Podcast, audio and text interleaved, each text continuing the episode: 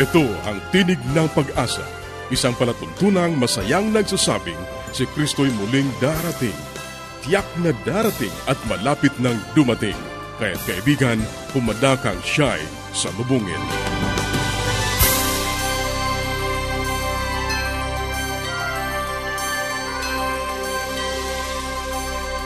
Ang programang ito ay inihahatid ng Adventist World Radio at ako ang iyong kaibigan, Ner Caranza, nag-aanyaya na samahan niyo kaming muli sa 30 minutong paghahatid ng mga mahalagang kaalaman sa kalusugan, masaya at matatag na sambahayan at higit sa lahat sa pagtuklas ng pag-asa na nagmumula sa salita ng Diyos. Binabati natin ang ating mga kababayan sa iba't ibang panig ng daigdig Maraming salamat sa inyong pagsubaybay, sa inyong pagsuporta sa ating palatuntunan. Sana'y patuloy ninyong maranasan ang pag-iingat ng ating Panginoong Diyos. Sa mga kaibigan natin na hindi pa nagkakaroon ng mga aklat at mga aralin sa Biblia na aming ipinamimigay ng libre, maaari lamang kayong makipag-ugnayan sa amin sa pamamagitan ng panulat, sumulat sa Tinig ng Pag-asa P.O. Box 401 Manila, Philippines. Tinig ng Pag-asa PO Box 401, Manila, Philippines. Maaari ka rin mag-email sa tinig at awr.org tinig at awr.org o kaya ay mag-text sa Globe 0917-1742-777 0917-1742-777 at sa Smart 0968 0968-8536-607. 0968-8536-607. Pwede rin po sa ating Facebook page, facebook.com slash awr Luzon, Philippines. facebook.com slash awr Luzon, Philippines. O dumalaw sa ating website, www.awr.org www.awr.org sa ilang saglit, ang buhay pamilya.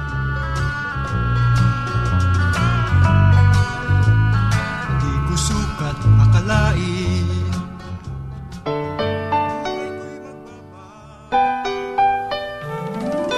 Tayong mga Pinoy, mataas ang pagpapahalaga sa pamilya. Walang hindi kagawin. Lahat kakayanin. Kahit buhay, itataya natin. Kahit anong hirap, kahit anong bigat, wala yan basta't para sa pamilya. Kaibigan, kamusta na? Ikaw ba ay in love na? Meron ka na bang tinatawag nating eros na pag-ibig sa buhay mo? Meron ka na bang nakikitang babae ngayon o lalaki na gusto mong mahalin habang ikaw ay nabubuhay? Hindi masama yan. Sapagkat yan din ang itinuturo ng Biblia, no? Na tayo ay magkaroon ng kasama sa buhay. Kung gugustuhin mo at siyempre hilingin natin ang kalooban ng Panginoon. Ituloy natin ang ating pag-aaral Nabanggit natin ang salitang eros, no? Eros. Importante, mahalaga, kailangan, pero hindi naman nangangailangan na pagwala niyan ikaw sa buhay, ang buhay mo'y wala ng kulay, wala ng saysay. Kasi maraming tao, maraming mananampalataya sa Diyos na kahit wala silang kasintahan, wala silang asawa, ay masaya naman sila. Bakit? Sapagkat hindi nila priority ang tinatawag nating eros love, hindi nila priority. Pero Kaibigan, kung ikaw ay meron ng kasintahan o meron ng asawa, ang ipinapayo ko lamang sa iyo, no? Sana wag mo masyadong bibigyan ng importansya yung eros, bagamat importante yan, no? Importante rin yan na na humanga ka sa kanya. Kasi alam mo, basta magmamahal ka ng isang tao, magmamahal ka ng isang babae, magmamahal ka ng isang lalaki, wala ka namang paghanga. Eh, mahirap yon Mahirap yung napipilitan ka lamang sa pag-aasawa. Mahirap yung napipilitan ka lamang na siya na naging kasintahan mo kasi persahan na, na-pressure ka na. Halimbawa, kumbaga, na-cornered ka na, no? Hindi mo lang kung anong gagawin mo, kaya sabi mo, mahal din naman kita eh. Eh, ang problema kung hindi mo talaga mahal. Yun ang problema. Saka hindi mo alam kung anong ibig sabihin ng pagmamahal o ng pag-ibig. Yun pa ang problema. Kaya importante rin talaga na sa ating pagmamahal, no, maging yan eh sa magkasintahan o mag-asawa, ay hindi mawala itong salitang eros, no? Physical attraction, physical admiration, at higit pa rito, talagang humahanga ka sa kanya. Ngayon, paano mo ito mahapalalim? Meron kayo makikita no, mga mag-asawa, tumatanda na, magkasama pa rin, matanda na, magka-holding hands, very sweet, very caring, very loving, very intimate, na parabagang sariwang-sariwa ang kanilang relasyon. In fact, ang eros nga hindi na pwede maganap sa kanilang buhay kasi wala ka na pwedeng hangaan sa physical nila, matanda na sila. In fact, wala nang mas malalim na relasyon na nagaganap sa kanila. Pero bakit ganon? Matanda na sila, pero nagpapatuloy ang kanilang relasyon. Ano kaya ang sangkap ang bumabalot sa relasyon ito? Wow, ang gandang tanong. May nagtanong sa akin kasi minsan, Kuya Ponching, ba't gano'n? Meron mga mag-asawa, matatanda na sila, wala naman talagang pwedeng hangaan sa kanila, pero talagang ibang klase talaga. Very, very sweet sila. Alam nyo ang love na bumabalot sa kanila kung bakit nagtatagal ang relasyon ng isang magkasintahan o isang mag-asawa. Kasi ang, ang relasyon nila humigit pa sa eros. Nagkaroon tayong tinatawag nating Philadelphian love, yung brotherly love, yung tinatawag nating companionship love. Kasi alam nyo, ang relasyon naman ng mag-asawa o magkasintahan, hindi lang para sa physical lahat yan eh. Hindi lang para sa ganda ng mukha yan, sa ganda ng itsura, sa ganda ng katawan, no? ang relasyon ng magkasintahan o ng mag-asawa, hindi lang nababalot sa eros. Kinakailangan ikaw ay mabalutan ng tinatawag natin Philadelphian love. Companionship love. Yan ang importante. Kaya nga, pansinin nyo, meron mga byudo, byuda, matanda na, gusto pa mag-asawa. Matanda na, gusto pa manligaw. Matanda na, gusto merong kasama sa buhay. Bakit? Because love is designed for companionship. Love is designed for social relationship. Love is designed for emotional support. In fact, love is a support system. Kaya nga, importante ang tinatawag nating Phileo love o Philadelphian love, kaibigan. Kaya nga, yung magkaibigan, nagmamahal, maya may magkasintahan. Bakit? Kasi yun ang ibang klase. Pag yung mahal mo sa buhay, pag yung kaibigan mo, o yung kasintahan mo, barkada mo, yan ang maganda. Yan ang mga tumatagal na relasyon pag barkada mo siya. Kaysa yung formal na formal kay pareho, parang hindi makabasag ng pinggan, okay, kaunting baksak lamang ng coin, ay rinig na rinig mo, parang pigil na pigil kayo, very controlling, parang as if, parang it's really dull, no? Parang ganon. Bakit? No, kasi siguro hindi mo tinitreat yung taong yan na isang kaibigan, isang barkada. Kaya kung gusto mong yumabong ang relasyon mo sa iyong kaibigan, huwag lang siya basta kaibigan. Make him your barkada. At yan din ang payo ko sa mga mag-asawa. Gawin po natin barkada ang ating kaibigan, yung ating asawa. Well, ilabas mo siya, i-date mo siya, kung ano magagawa nyo para yumabong ang relasyon, gawin nyo. Kasi nga, importante yung companionship love. Itong companionship love ang magdadala sa atin hanggang doon sa ating pagtanda. Pero syempre, hindi dyan natatapos ang kwento. Hindi dyan natatapos ang kwento. Kung meron ka ng eros na lumilipas, kung meron ka ng companionship na posibleng magtagal, lalo pang lalalim ito pag gugugulan mo ito ng tinatawag nating agape love. Sa susunod, yan ang ating pag-aaralan, kaibigan.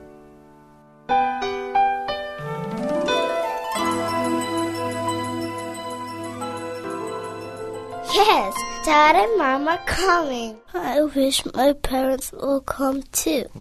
The best way to spend time? It's with family. Adventists care. Patuloy kang nakikinig sa Tinig ng Pag-asa. Kung mayroon ka mga katanungan o anuman ang nais mong iparating sa amin o kung nais mong magkaroon ng libreng aklat na aming ipinamimigay, sumulat ka lamang sa Tinig ng Pag-asa, PO Box 401, Manila, Philippines. Tinig ng Pag-asa, PO Box 401, Manila, Philippines. O mag-email sa tinig at awr.org. Tinig at awr.org. Maaari ka rin mag-text sa Globe 0917-1742-777. 0917-1742-777. At sa Smart, 0968-8536-607. 0968-8536-607. Susunod, ang gabay sa kalusugan.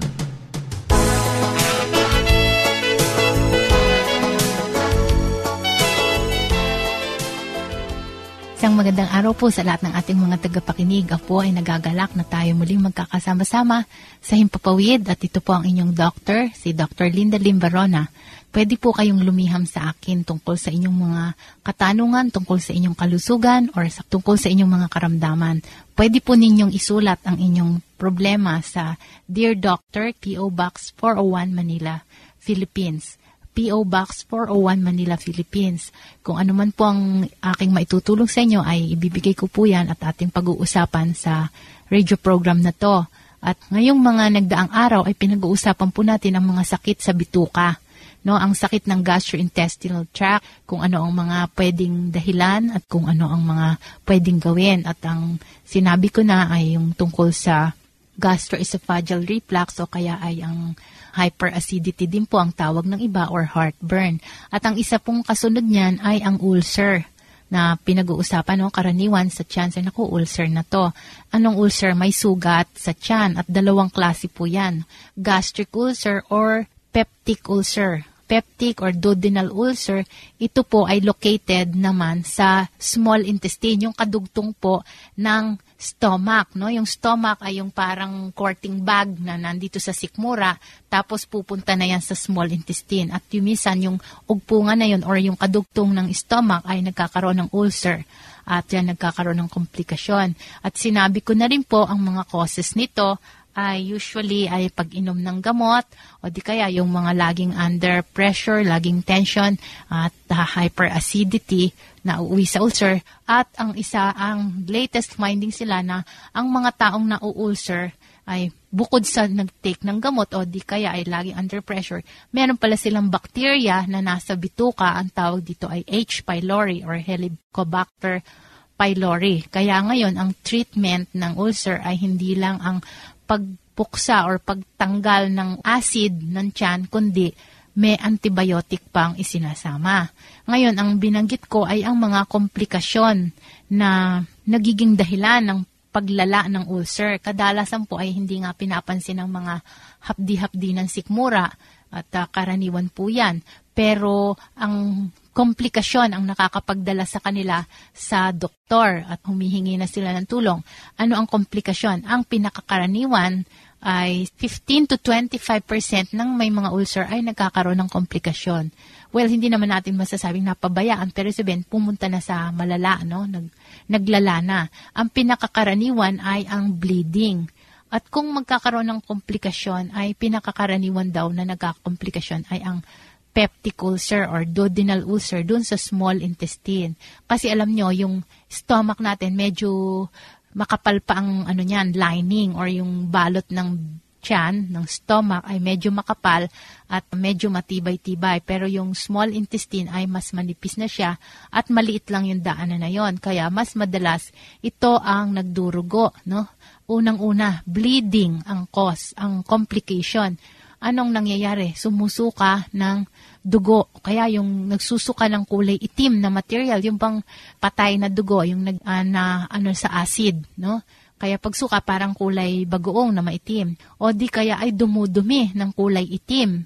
At sometimes yung mga pag-inom ng gamot, like gamot sa arthritis, yung mga steroids, pwede ring magasgas ang sikmura, magka-ulcer sa bituka or sa stomach, at ito ay gastric ulcer. Yan, meron ding bleeding. Bakit nagkakaroon ng bleeding? Kasi lumalalim na yung sugat, anong nangyayari?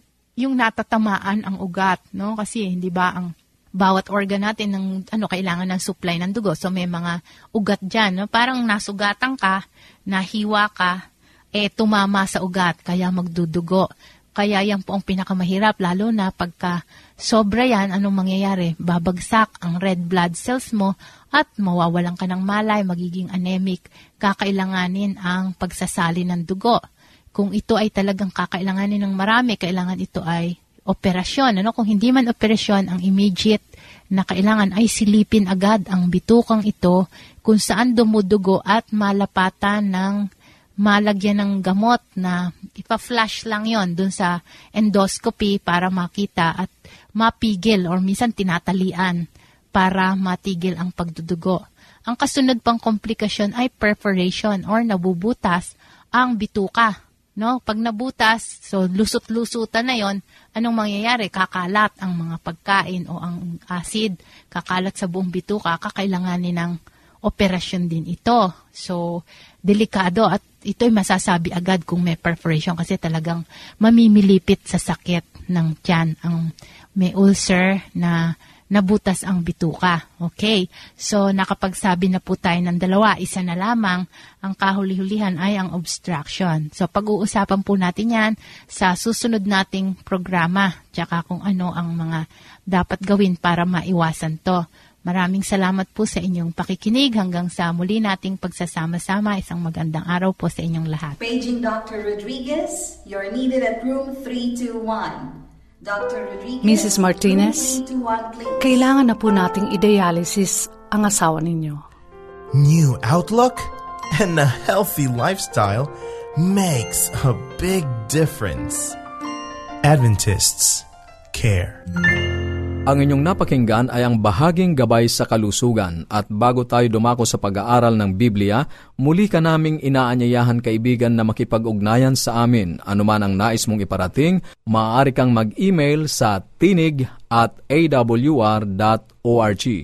Tinig at awr.org o kaya ay mag-text sa Globe 0917-1742-777. 0917-1742-777 at sa Smart 0968-8536-607 0968-8536-607 o kaya ay magpadala ka ng mensahe sa ating Facebook page facebook.com slash awr Luzon, Philippines. Facebook.com slash awr Luzon, Philippines Dadako na tayo sa pag-aaral ng Biblia. Kumusta ka kaibigan? Napakabuti ng Diyos sapagkat Kanyang pinapalasap sa atin ang Kanyang pag-ibig, ang Kanyang biyaya sa araw-araw. Muli, narito ang iyong kaibigan sa Himpapawid, Pastor Romeo Mangiliman. Dadako tayo sa ating pag-aaral sa mga sulat ni Dr. Martin Luther. Sa salaysay ika-anim na po, ang wika sa English ay ganito, When we know God as it is our privilege to know Him, our lives will be lives of continual obedience. Ang wika sa wikang pambansay ganito, Kung nakikilala natin ang Diyos, kung paanong karapatan natin na makilala siya, ang ating mga buhay ay magiging buhay ng patuloy na pagtalima. May mataas na uring pangungusap sa Desire of Ages ang bumubuo ng usapin ng pagsunod. Ipinakikilala nito ang tunay na pagtalima. Sinasabi nito sa atin kung paano matatamo ang tunay na pagtalima. Ang lahat na tunay na pagtalima ay nagmumula sa puso. Ito ay gawain ng pusong na kay Kristo. At kung tayo ay aayon, siya ay makikiisa sa ating mga isipan at layunin. At itutugma ang ating mga puso at isip na kayaon ang kanyang kalaoban na kapag tayo ay tumalima sa kanya ay wala tayong ibang gagawin, kundi tupdin ang kanyang sariling bugso ng dandamin. Ang kalaoban na dinalisay at binanal ay makakasumpong ng pinakamataas na kasiyahan sa paggawa ng kanyang paglilingkod. Kapag nakilala natin ang Diyos na tulad ng ating karapatan na makilala siya, ang ating buhay ay magiging buhay na patuloy na pagtalima. Sa pamamagitan ng pagkapahalaga sa likas ni Kristo, sa pakikagunay sa Diyos, ang kasalanan ay magiging kasuklam-suklam sa atin. Pagbalikan natin at muling maingat na basahin ito na iniisa-isa natin ang bawat pangungusap. Ang lahat na tunay na pagsunod ay nagmumula sa puso. Kung iyon ay totoo, lahat ng pagsunod na hindi nagmumula sa puso ay hindi tunay na pagsunod. Tama? Kung tayo ay masikap na gagawa upang sumunod, na nilalabanan ang ating mga sariling paganasa at hilig, kung gayon ang anumang sinisikap na malikha ay kagandahan ng pagkatao lamang at hindi pagtalima. Ito ay gagawin ng pusong kasama ni Kristo. Si Kristo ang tanging pinakadakilang halimbawa ng katuwiran sa pamagitan ng pananampalataya. Naparito siya sa lupa hindi lamang upang mamatay para sa atin kundi upang ipakilala rin sa atin kung paano mabuhay. Narito ang pangako ng Apokalipsis 3 21. Ang magtagumpay ay pagkakalooban ko na umupong kasama ko sa aking trono. Gaya ko naman na nagtagumpay at umupong kasama ng aking ama sa kanyang trono. Tayo ay inanyayahan na maging matagumpay na tulad ni Kristong nagtagumpay. Kung tayo ay aayon, siya ay makikiisa sa ating mga isipan at layunin. At itutugma ang ating mga puso at isip na kaayon ng kanyang kalaoban na kapag tayo ay tumalima sa kanya ay wala tayong ibang gagawin, kundi tupdin ang ating sariling mga dandamin. Ano ang ating bahagi? Umayon. Ano ang kanyang bahagi? Baguhin ang ating mga puso at isipan at maging ang ating mga dandamin hanggang sa masumpungan natin ang ating mga sarili na likas at kusang ginagawa ang kanyang kalooban. Gusto mo ba ang pagsunod na bugso ng dandamin? Mabuting balita ba para sa iyo, kaibigan, na kapag naharap sa isang pagkapasya sa iyong buhay, na masumpungan mo ang unang bugso ng iyong dandamin ay kaayon ng kalooban ng Diyos. Ito ay laging nakalaan. Ang kalooban na binago at binanal ay masumpungan ang kanyang pinakamataas na katuwaan sa paggawa ng kanyang pagilingkod. Kung ang paglilingkod ng Diyos ay isang pinakamataas mong kasiyahan, mahirapan ka ba sa pagsunod? Magiging mahirap bang gawin ang tumalima? O ito ay magiging kalugod-lugod. Narito ngayon ang paraan, ang pagkapaliwanag kung paano ang lahat ng ito ay mangyayari sa ating mga buhay. Kung makikilala natin ang Diyos, kung paanong karapatan natin na makilala siya, ang ating buhay ay magiging buhay ng patuloy sa pagtalima.